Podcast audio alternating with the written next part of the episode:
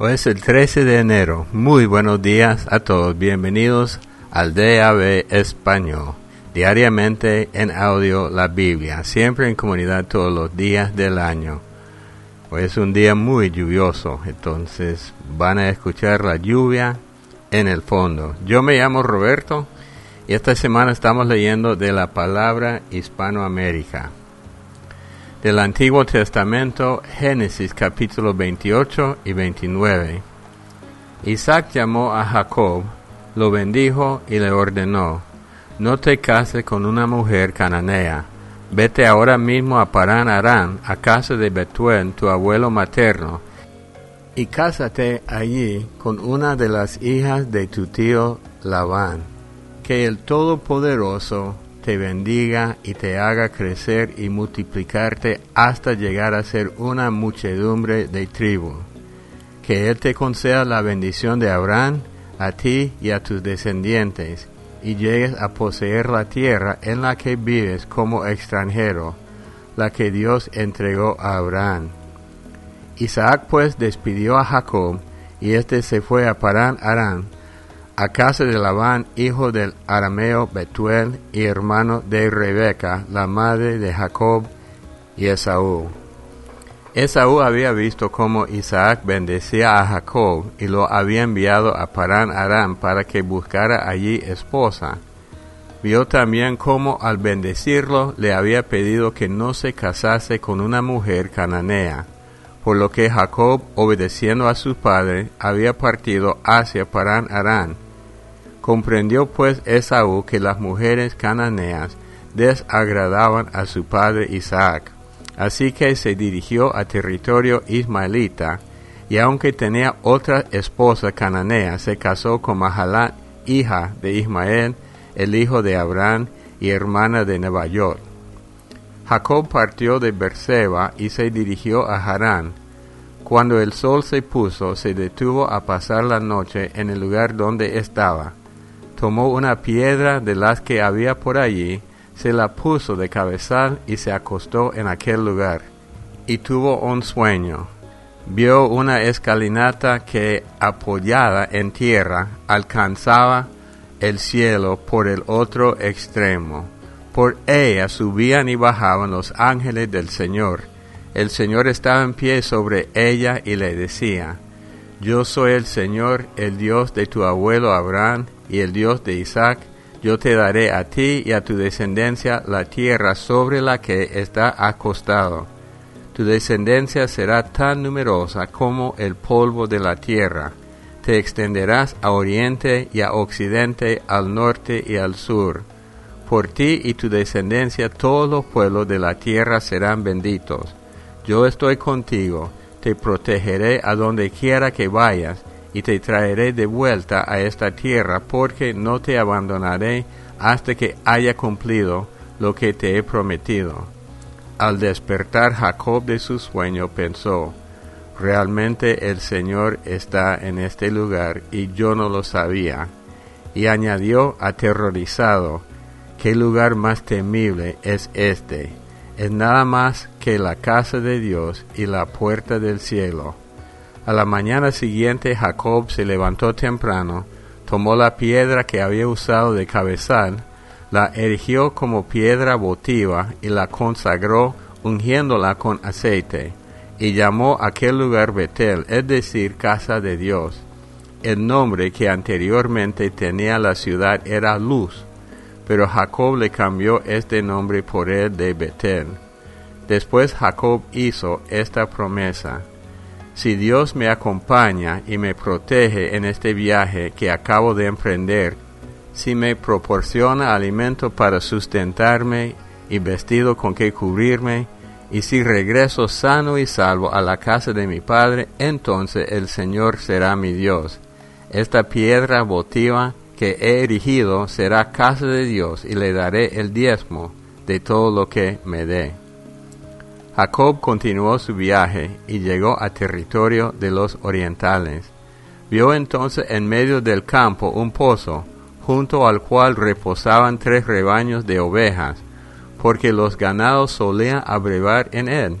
La boca del pozo estaba tapada por una gran piedra que los pastores corrían cuando todos los rebaños se juntaban allí, y que una vez abrevado el ganado, volvían a colocar sobre la boca brocal del pozo. Jacob preguntó a los pastores, ¿De dónde son, amigos míos? Ellos respondieron, somos de Harán. Jacob volvió a preguntar, ¿conocen a Labán, el hijo de Nahor? Ellos contestaron, sí, lo conocemos. Siguió preguntando Jacob, ¿qué tal está? Ellos contestaron, está bien, mira, por ahí viene su hija Raquel con las ovejas. Entonces Jacob les dijo, quedan muchas horas de luz y no es aún el momento de recoger el ganado. Abrevan pues las ovejas y llévanlas a pastar. Y ellos respondieron, no podemos hacer esto que no lleguen todos los rebaños, y se retire la piedra que está sobre la boca del pozo. Solamente entonces podremos abrevar las ovejas. Mientras Jacob hablaba con ellos, llegó Raquel con las ovejas de su padre, que ella misma pastoreaba. Cuando Jacob vio a Raquel, hija de su tío materno Labán, con las ovejas de éste, quitó la piedra que tapaba la boca del pozo y abrevó las ovejas de su tío Labán. Luego saludó a Raquel con un beso y rompió a llorar. Cuando Jacob le explicó a Raquel que él era hijo de Rebeca y sobrino de Labán, ella salió corriendo a dar la noticia a su padre. Al oír Labán las noticias acerca de su sobrino, Jacob salió a su encuentro, y entre abrazo y beso lo llevó a su casa. Y cuando Jacob le contó todo lo que había sucedido, Labán le dijo, no cabe duda de que perteneces a mi familia. Jacob se quedó con Labán durante un mes. Un día Labán dijo a Jacob, tú eres pariente mío, pero no por eso has de trabajar gratis para mí. Dime qué salario quieres que te pague. Labán tenía dos hijas. La mayor se llamaba Lía y la menor Raquel. Lía tenía unos ojos apagados. Raquel en cambio era hermosa de los pies a la cabeza. Como Jacob se había enamorado de ella, contestó a Labán, Trabajaré siete años a tu servicio para casarme con Raquel, tu hija menor. Labán le contestó, Es mejor que te la entregue a ti y no a un extraño. Quédate conmigo. Y así Jacob trabajó por Raquel durante siete años, pero estaba tan enamorado de ella que le parecieron unos pocos días. Pasado este tiempo, Jacob dijo a Labán, ya se ha cumplido el tiempo, dame a mi mujer para que me una a ella. Entonces Labán invitó a todos los vecinos del lugar a la fiesta de bodas, pero al anochecer tomó a su hija Lía, y se la entregó a Jacob, que se acostó con ella. Además, Labán regaló a Lía una de sus criadas, llamada Silpa, para que la atendiera. Al día siguiente por la mañana, Jacob se llevó la sorpresa de que se trataba de Lía y fue a protestar a Labán. ¿Qué me has hecho? ¿No te he servido yo por Raquel? Entonces, ¿por qué me has engañado? Labán respondió, Aquí no es costumbre dar a la hija pequeña antes que a la mayor. Por eso cumple la semana de festejos que corresponde a la boda con Lía y entonces te daremos también a Raquel a cambio de otros siete años de trabajo a mi servicio. Así lo hizo Jacob. Terminó la semana de festejos que correspondía a la boda con Lía y después Labán le dio por mujer a su hija Raquel Asimismo, Labán regaló a Raquel una de sus criadas llamada Bilá para que la atendiera. Jacob se acostó también con Raquel y la amó más que a Lía, y durante siete años más continuó trabajando al servicio de Labán. Cuando el Señor vio que Lía no era amada, la hizo fecunda, mientras Raquel seguía estéril Lía quedó embarazada y dio a luz un hijo, al que llamó Rubén, pues dijo, El Señor ha visto mi aflicción, ahora mi marido me amará. Lía volvió a quedar embarazada y dio a luz otro hijo, al que llamó Simeón y comentó, el Señor se ha dado cuenta de que era menospreciada y por eso me dio también este hijo. Volvió a quedar embarazada y dio a luz un tercer hijo al que llamó Leví y comentó, ahora sí que mi marido se sentirá ligado a mí, porque le he dado tres hijos. Lía volvió a quedar embarazada y dio a luz un hijo más al que llamó Judá y comentó, esta vez alabaré al Señor y Lía dejó de dar a luz. Mateo 9, 18 al 38. La hija del dignatario y la mujer enferma.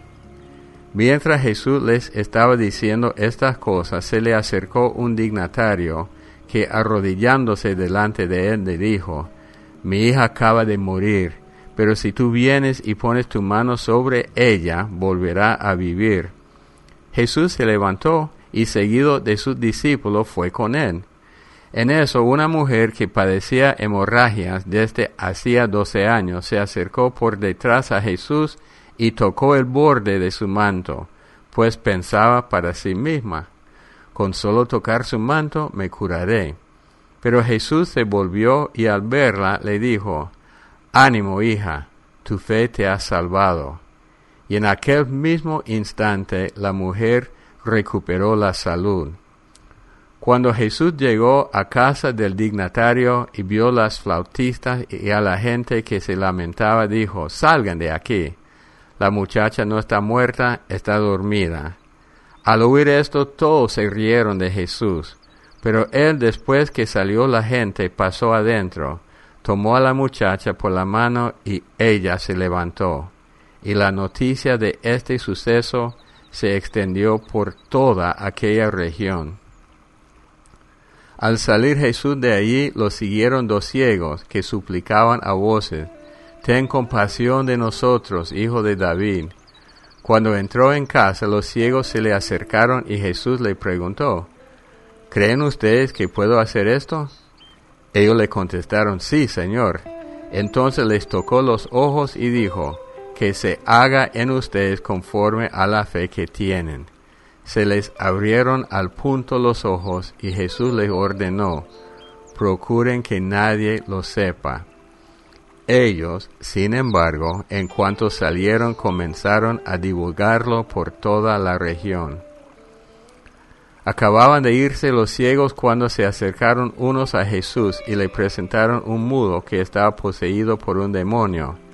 En cuanto Jesús expulsó al demonio, el mudo comenzó a hablar, y los que lo presenciaron decían asombrados, nunca se ha visto en Israel nada parecido. En cambio, los fariseos decían, el propio jefe de los demonios es quien le da a éste el poder para expulsarlos. Jesús recorría todos los pueblos y aldeas enseñando en las sinagogas judías, anunciaba la buena noticia del reino y curaba toda clase de enfermedades y dolencias. Y al ver a toda aquella gente, se sentía conmovido porque estaban maltrechos y desalentados como ovejas sin pastor. Dijo entonces a sus discípulos, La mies es mucha, pero son pocos los trabajadores. Por eso pídanle al dueño de la mies que mande trabajadores a su mies. Salmo 11. En el Señor confío. Al maestro del coro de David. En el Señor confío. ¿Cómo pueden decirme, vuela a los montes como un pájaro? Si los malvados ya han tensado su arco y tienen ya la flecha en la cuerda para disparar en la penumbra a los honrados. Cuando son arrasados los cimientos, ¿qué puede hacer el justo? El Señor está en su santo templo. El Señor tiene su trono en el cielo, sus ojos están observando, su mirada sondea a los humanos. El Señor sondea al justo y al malvado. Él detesta al que ama la violencia. Hará llover sobre los malos brasa y azufre. Un viento ardiente será la porción de su copa.